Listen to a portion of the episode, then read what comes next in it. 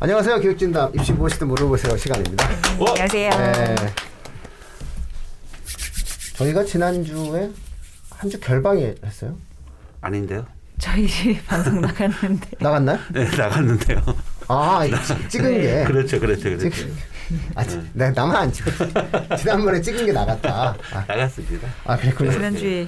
네. 마음의 부담이 어찌나 되던지. 네. 아, 예, 죄송합니다. 자, 오늘 또 역시 또 두 꼭지를 찍어서 예, 음. 내용을 진행하겠습니다. 저는 진행을 맡고 있는 민우입니다. 바로 얘기를 했다가. 아니, 이러는데 뭐 손 이렇게 하는데. 빨리 하라는데. 20kg 내용입니다. 네, 고등부 국어 강사 이혜림입니다. 네, 아유 반갑습니다. 아. 저희가 그 음향 시설을 빨리빨리 고쳐야 되는데 마이크도 고치고 해야 되는데 예, 연말이 되니까 이렇게 마음이 좀 분주하고 번잡해요. 네, 예, 그런 부분이 있습니다.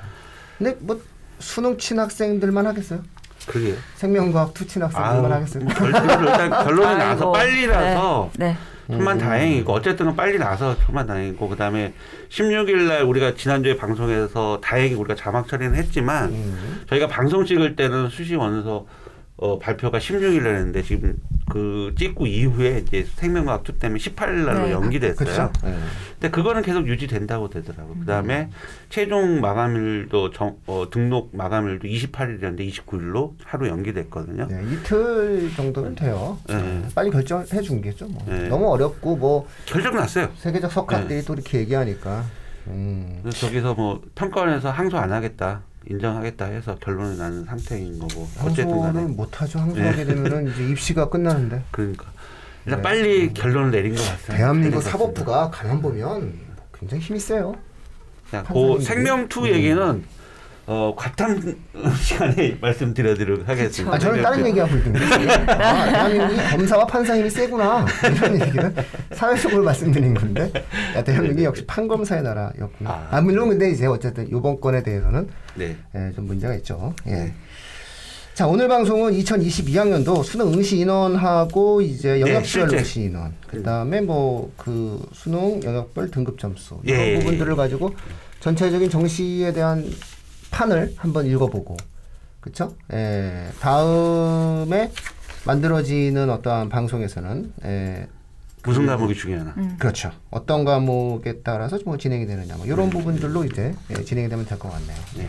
저희가 아무래도 지난주 방송 때가 음. 그 발표 나기 전날이었잖아요. 그렇죠. 수능 나기 예, 전날에 방송을 진행을 했었기 때문에 네. 정시 전략 어떻게 짜야 할지 굉장히 좀 고민이 많으셨을 텐데 음. 간략적인 이야기를 오늘 좀 해보도록 할까요? 네, 아, 알겠습니다. 네, 한번 해보시죠. 네, 제가 먼저 음. 말씀드리면은.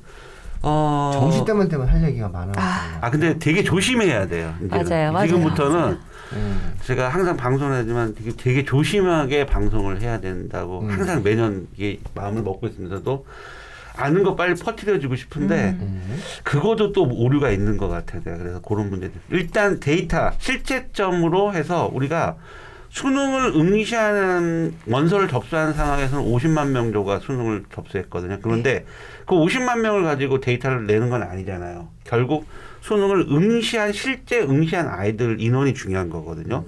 그 데이터를 보면은 역시 작년보다 응시한 인원이 늘었어요. 전체적으로 2만 7천 명 정도가 늘었고 재학생이 2만 3천 2만 3,577명이 늘었고 재수생도 3,527명이 작년 대비보다 늘었다는 얘기예요. 그러니까 어 재학생이 늘은 거는 인구가 는 거죠. 음. 학생 수가 는 거죠. 그죠? 네. 어떤 애들이 뭐 자기니까 그러니까 21학년 때보다 22학년 애들이 인구가 조금 더 많은 거고 그다음에 졸업생이 는 거는 역시 통합형으로 가면서 그 전에 21학년도에 한, 어, 미적분과 기하까지 수능에서 의무적으로 봤던 음. 수학 가형이 통합형으로 가서 이제 자기가 선택을 할 수 있는 그런 어, 기회가 되다 보니까 아무래도 그다음에 약대에 네. 약학 계열의 약 그때 1,700명 인원이 늘고 하다 보니까 그런 이과 학생들이 좀 어, 전반적으로 많이 늘어나는 그런 상황이 된 것 같아요. 그 다음에 국어 이제 과목별로 인원 현황을 좀 살펴보면은 어 국어가 지금 전체 응시생이 44만 6,580명 중에 그러니까 국어 응시생이 44만 6,8어 6,580명 중에 화법과 작문이 31만 2,691명. 언어와 매체가 13만 3,889명. 역시 합법과 장문이 압도적. 7대 3이었습니다. 압도적으로 70% 많은 30%. 그런데 뭐 혜림쌤은 알겠지만 실제 이게 우리가 처음 이거 전에 할 때부터 어떤 과목을 선택하냐에 대해서 유불리 많이 얘기했는데 네. 뚜껑을 열어놓으니까 컷 점수가 그렇게 차이가 1점 정도밖에 안 나지 않았나요? 1컷 원점수로 봤을 때. 네, 어느 정도 이제 좀 예측이 가능했었던 부분이기도 했었고 제가 음. 우려 혹은 어, 좀 예상했던 부분이 좀 어떻게 보면 맞아 떨어졌죠 그렇죠. 이번 수능 결과가 크게 유불리가 작용하지 않게 될 것이다라고 네네. 좀 평가원에서 이야기를 했었던 게 결과로 나타났네요 이렇게. 네. 그다음에 이 지금 제일 말 많고 탈 많은 수학입니다. 이말 많고 탈 많고 지금 제일 어, 문제가 되고 있는 게 수학인데 수학은 전체 응시생이 42만 9,799명이 응시했고요. 확률 통계가 22만 2,011명, 미적분이 17만 484명, 기하가 3만 7,304명이 응시했습니다. 자, 이게 이렇게 보면은 확률 통계를 응시한 학생이 22만 2천, 거기다가 어, 미적분과 어, 미적분과 기하, 그러니까 확률 통계는 문과 성향으로 지원한 아이라고 그렇죠. 보면 되고요. 미적과 기하는 이과 쪽이라고 보면 되는데 인원이 거의 비슷해졌어요. 음, 이제 차이가 그러니까. 작년으로 가볼게요. 작년에는 작년에 수학을 전체 응시생이 40만 6천 명 중에 가형 즉 미적분과 기하를 본 학생이 13만 9,429 9명이었고 나형 26만 7,483명이었는데 올해 통합형으로 바뀌고 나면서 거의 미적과 기하가 20만 명이 넘었다는 얘기예요. 음. 그러니까 그 증거를 제가 다시 한번 제시한다면 원래 항상 그 수능을 치르게 되면 문과 작년까지만 해도 문과생, 이과생이 구분됐었는데 그렇죠. 그 이과생을 구분하는 인원이 수학 나형을 친 아이들을 이과생이라고는 보진 않았어요. 왜냐하면 이과생이라도 수학이 어려운 학생이 확률 통계를 또 보는 이과생도 있거든요. 그러면 전체 인원 중에서 아 이과생이 몇 명 정도 응시했냐는 그 기준은 수학이 아니라 과탐이었어요. 그러니까 작년 같은 경우 18만 7,987명이 과탐을 응시했는데 올해는 20만 6,550명이 응시했다는 건 이만큼 작년보다 올해 이과생들이 굉장히 많이 늘어났다라는 그렇다.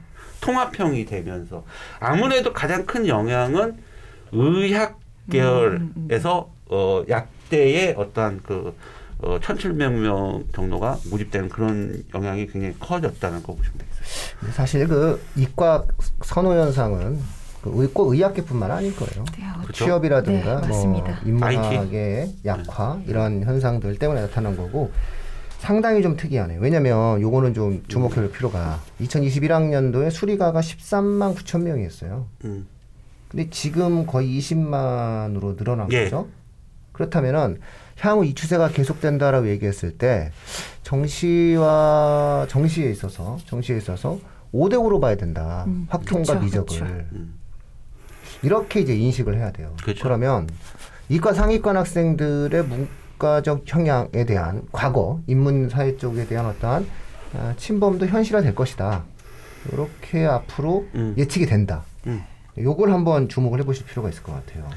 아, 그래서 이제 그 다음 지금 또 말씀드려야 될 게 이제 각 국어 수학의 이제 그 최고점과 아, 그 다음에 1컷에 대한 어떤 점수들인데 지금부터는 솔직히 이제 어, 수시가 곧 있으면 이제 마감되는 상태고 12월 30일부터 정시 원서 접수가 진행이 돼요. 그럴 경우 자기가 수시를 실패했을 경우 이제 정시에 이제 지원을 해야 되는데 아, 연말인데 참 그. 아 그러게요. 지금부터 그거 하필 또왜 이렇게 딱 그- 그때 그 12월 30일, 31일, 1월 1월 3, 예, 1월 3일까지 1월 3일까지. 네. 아이고 전화 많이 받. 아이고 힘들겠네. 힘내세요. 그 원래는 저기 동해로 해 뜨는 거 보러 가야 되는데. 아 제가 지금 오늘 저 지난주에 이제 왼쪽에 파스를 하고 있고 오늘 오른쪽에 파스를 하고 있는데 설명이 많죠. 아 진짜 뭐 저가 몸이 찢어지는 건 상관없는데 음. 아이들 마음이 좀 상처를 안 받았으면 좋겠어요. 음. 그래서 지금 설명회뿐만 아니라 또 요즘에 이제 갑자기 또 코로나 때문에 갑자기 인원이 늘어나갖고 음. 1대1이란 이런 쪽으로도 많이 지금 진행되고 있는데 일단 일단 제가 오늘 말씀드리면 참 우리가 사람이 살다 보면 자 이게 입시가 올해 입시가 굉장히 힘든 게 뭐냐면 작년 같은 경우는 재작년 데이터라는 게 있잖아요. 데이터라는 게 있어서 어 선배들이 어떻게 갖고 점수를 어떻게 갖고 이렇게 데이터를 추출해낼 수 있는데 이제 올해는 처음이란 말이에요. 이게 처음이란 말. 그렇기 때문에 데이터가 없어. 그러면 저는 데이터가 없으면 이거 어떻게 해야 돼? 일단 최대한 우리가 가지고 있는 촉각을 다 세워야 돼. 쉽게 얘기해서 눈치. 그러니까 눈치도 난 전략이라 생각되거든. 그래서 자기가 받은 점수가 어 떤 대학 반영 비율에 유리한가에 대한 부분부터 잘 좀 체크를 해보는 게 우선적으로 필요한데 일단은 아, 자 올해에 보면은 되게 특이한 점이 보면은 제가 수학 국어는 좀 이따 요거 수학 먼저 하고 제가 궁금한데 작년에 보세요. 작년 하- 같은 경우는 수학 가형 기준으로 맞추니까 최고점 즉 만점을 받은 학생이 13만 9,429명 중에서 수학 가형 만점에서 3 받은 학생이 137명 밖에 안 나왔고 아 103, 표준 점수가 137점이고 네, 인원은 71명. 971명 밖에 안 나왔어요. 그런데 올해 보세요. 올해는 어 이제 통합형이죠. 통합형 42만 9천 명 중에서 최고점을 받은 학생은 2,702명입니다. 그 다음에 표준 점수가 작년에는 최고점이 137점인데 올해는 147점, 10점 이상 차이가 음. 나는 상황. 수학 잘 보면 좋겠네요. 근데 문제는 뭐냐면 2,700명에서 이게 확률 통계를 보고 미적분, 기하를 다 섞여 있다는 얘기인 거죠. 지금 여기가. 그런데 2,700 만점자 중에 만점자 중에 확률 통계를 본 아이들이 몇 명이냐 이거를 평가해서 발표를 안 해줬어요. 이거를 이거를 평가해서 발표를 안 해줍니다. 그래서 어, 자체적으로 다 지금 막 저기 하고 있는데 지금 대, 대표적으로 지금 데이터가 나와 있는 건 서울 진학지도 연구회라는 그 교사 선생님들 이렇게 모인 그 연합회인데 여기에서 이제 조사한 건 뭐냐면 일단 서울 지역에서 어, 수학을 응시한 학생들이 12만 명 정도가 돼요. 네, 12만 명 중에서 어, 다 체크를 해봤대요. 1등급 만점자 아, 수학 응시한 애에서 거기서 어, 확률 통계를 어, 1등급자 중에서 확- 전체 1등급자에서 확률 통계를 응시한 애들이 5.8%밖에 안 나온 거죠. 그래서 전문가들은 지금 1등급 중에 일, 전체 1등, 1등급 1컷도 들어가는 거예요. 전체 1등급 중에 만점사부터 1등급 다 포함해서 컷까지 포함해서 확률 통계를 어, 선택한 아이들은 10% 정도밖에 안 된다라고 지금 있죠. 10% 너무 많이 본 것 같은데요. 지금 일단 뭐 10% 서울이 5, 5%인데 왜? 지금 5% 서울이 5%때 이거 보고도 더 깜짝 놀랐지만 이렇게 되면은 그러면 본과생들은 거의 1등급이 없다고 봐도 과언이 아니에요. 관계자들 10%는 조금 데이터에 대한 음. 오류가 있을 것 같아요. 왜냐면은 서울에서 10%라고 하는 것은 서울에서 5.8. 5.8 인데 음, 전국적으로 10%가 된다라고 하는 것은 전국적 지방에서 음. 서울을 제외한 수도권과 지방에서 쪽 학생들이 거의 한 15% 이상이 나와야 되거든요. 확통을 음. 하는. 음. 그렇게 나올 수가 없어요. 그래서 이- 그분들이 어떤 근거로 데이터 추세를 하는지 모르겠는데 10만 명의 데이터의 어떤 기본값을 가지고 우리가 접근한다고 했을 때는 그냥 5.8%로 보는 게 맞아요. 그랬을 때 그랬을 때그 예. 5.8을 보더라도 그 인문계 학생들 같은 경우에는 한 120명 나온 거야, 150명.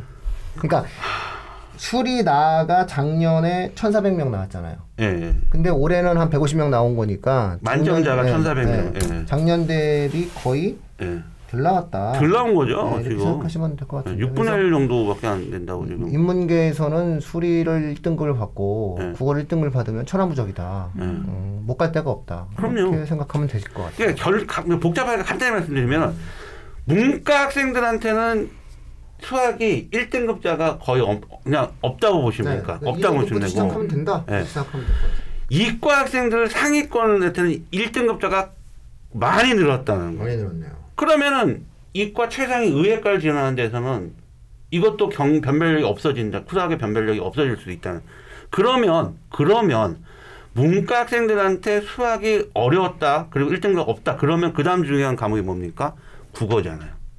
이과 학생들한테 수학이 1등급이 많이 늘어났다. 변별력이 없어질 수도 있다. 그럼 중요한 과목이 뭡니까?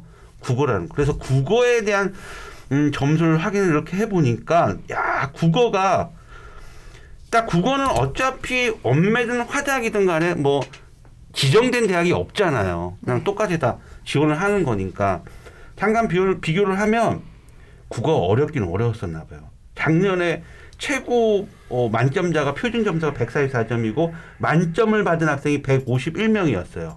그런데 올해는 올해는 아 만점자가 28명밖에 없네요. 이상하네. 어마어마한 예, 예. 엄- 어렵긴 어렸었나 봐요. 그리고 표준 점수 최고 만점 표준 점수가 149점. 선생님은 이기는 애들이에요. 음. 그렇죠. 2019학년대 국어 불수능 만점자 표준 점수가 150점이었습니다. 거의 그 수준에 달하는 거고 그다음에 1컷 한번 볼게요. 1컷 국어 1컷 국어 1컷은 어, 표준 점수가 131점. 작년에 작년 올해도 작년 네, 똑같네요. 점수는 똑같네. 그런데 그런데 작년 1컷 인원이 18,467명. 올해 1컷 인원이 17,914명. 줄었습니다. 표점은 같은데 인원은 줄었습니다. 줄었던 거죠. 비슷하네 500명 정도. 네, 네. 국어 변별성은 작년에 의해서 맞췄다고 봐야 되겠네. 그러 그래 이러한 일들이 생각 어, 발생되는 부분들이 있는데 지금 이과 학생들 이과 최상위 의학 계열 학생들한테는 일단 어 수능 최 수학이 아무래도 이제 작년에 보세요. 13만 9천 명에서 4% 그러면 5,500밖에 안 돼요. 5,577명. 그런데 올해 같은 경우는 어 전체에서 4%잖아. 42만 9천에서 4%가 나오는 거란 말이에요. 그렇기 때문에 일단 인원이 늘기 때문에 4%는 더 는다. 이과 등록으로 봤을 때. 그리고 아무래도 아까 수학 1컷에서 문과 학생 확률 통계를 선택한 아이들 비율을 제가 아까 말씀드렸지만 굉장히 극소 굉장히 미미할 정도로 적다. 그러면 대부분 이과생인데 그러면 이과생들 1컷이 많이 발생됐다라는 얘기. 1등급자들이 많이 발생됐다. 그러면 이거는 의학 계열에서 어, 수능 체제가 보통 1등급들을 많이 요구하거든. 3개 영역, 뭐, 합4 또는 4개 영역 합5 이렇게 될때 1등급이 되게 중요한데 그러면 1컷, 을 등- 수능 최저 학력 기준을 맞추는 학생들이 많이 또 발생될 수가 있다. 이과 최상위 쪽으로. 결론적으로 이렇게 좀 이렇게 이걸 정시 지원 전략으로 한번 치환시켜 가지고 또 다음 다음 주에도 또 저희가 방송을 할 거니까 예. 말씀드리면 이과 최상위 학생들의 승부처는 국어다 음. 이렇게 볼 수 있고요. 네. 문과 최상위 학생들의 승부처는 수학이다 네. 이렇게 보시면 돼요. 그러니까 이과 최상위 학생들 같은 경우에는 수학의 1등급이 상당히 많은 학생들이 나, 나타나고 있단 말이에요. 근데 1등급 컷의 표점 최고점 차이가 10점밖에 안 나요. 음. 다 맞은 학생과 1등급 커트라인 걸린 학생이 10점 차이예요. 그러니까 사실상 뭐 중간 정도 하게 되면 약 한 5점 정도 이렇게 되는데 국어 같은 경우에는 사실상 1등급 내에서도 점수 차이가 거의 어, 18점 정도가 차이가 나죠. 어, 그렇기 때문에 반영 비율을 차치하고라도 음. 국어에 대한 반영 비율이랑 수학에 대한 반영 비율이 그렇게 결정적 차이가 안 나거든요. 4대 2 정도 되는 학교는 드물어요, 보통. 그렇게 봤을 때, 아, 자연계 쪽 학생들의 최상위 학생들의 경우에 있어서는 국어에서 같은 1등급이라 하더라도 상위의 표준 점수를 받지 못할 경우에 있어서는 어, 불리한 상황이 만들어지게 돼요. 그러니까는 요것을 좀 염두에 두고 한번 따져봐야 돼요. 그 다음에 인문계 학생들 같은 경우에는 아, 수학이다라고 하는 것들이 좀 대략 인원수가 적단 말이에요. 그러니까 이게 지금 한 1등급 컷이 18,000명인데 이 중에서 한 5%라고 얘기하게 되면은 뭐 딱 합치면은 뭐 한 1,000명인데 그럼 뭐 1,000명 빼고 생각해도 돼요. 그러면 이등급부터 시작한다. 어, 그래. 어, 나도 나도 이게 다 이야. 뭐 이렇게 생각하면 되거든요. 근데 문제는 뭐냐면 이제 국어를 만약에 얘가 우리 애가 잘 봤다라고 얘기한다면 굉장한 경쟁력이 있을 수 있어요. 네. 예. 그래서 이런 것들이 이제 정시 때는 고려사항이 될 수 있다. 근데 참고로 네. 말씀드리면 2등급 또 대해서도요. 네. 황철 통계 선택자들이 별로 얼마 없어요. 없어요. 이게 3으로부터 시작한 이게 희망이 그러니까 인문계 입시는 올해 되게 재밌을 수 있어요. 아유, 엄청나게 재밌습니다. 근데 또 예. 이과 애들이 또 넘보는 또 저기가 있어서 과가 있어서 음. 그러니 어떻게 해야 된다? 다음 주에 정시 반영 비율을 봐야 된다 이런 얘기죠. 그렇죠. 네. 다음 주에 이제 네. 저희가 또 방송하는 부분이 네. 어, 이 전체적으로 정시의 중요한 포인트. 이, 이게 어떤 건지에 대- 대해서 또 방송. 그러면 뭐 다음 주에 정시 영역별 반영 네. 비율, 올해 바뀐 영역별 반영 비율을 보면서 주요 네. 대학 입시의 네. 어떤 변화들에 대한 네. 내용들을 확인하는 그런 시간을 하도록 하겠습니다. 아이, 예, 오늘 감사합니다. 네, 예, 수고하셨습니다. 고맙습니다. 맞습니다.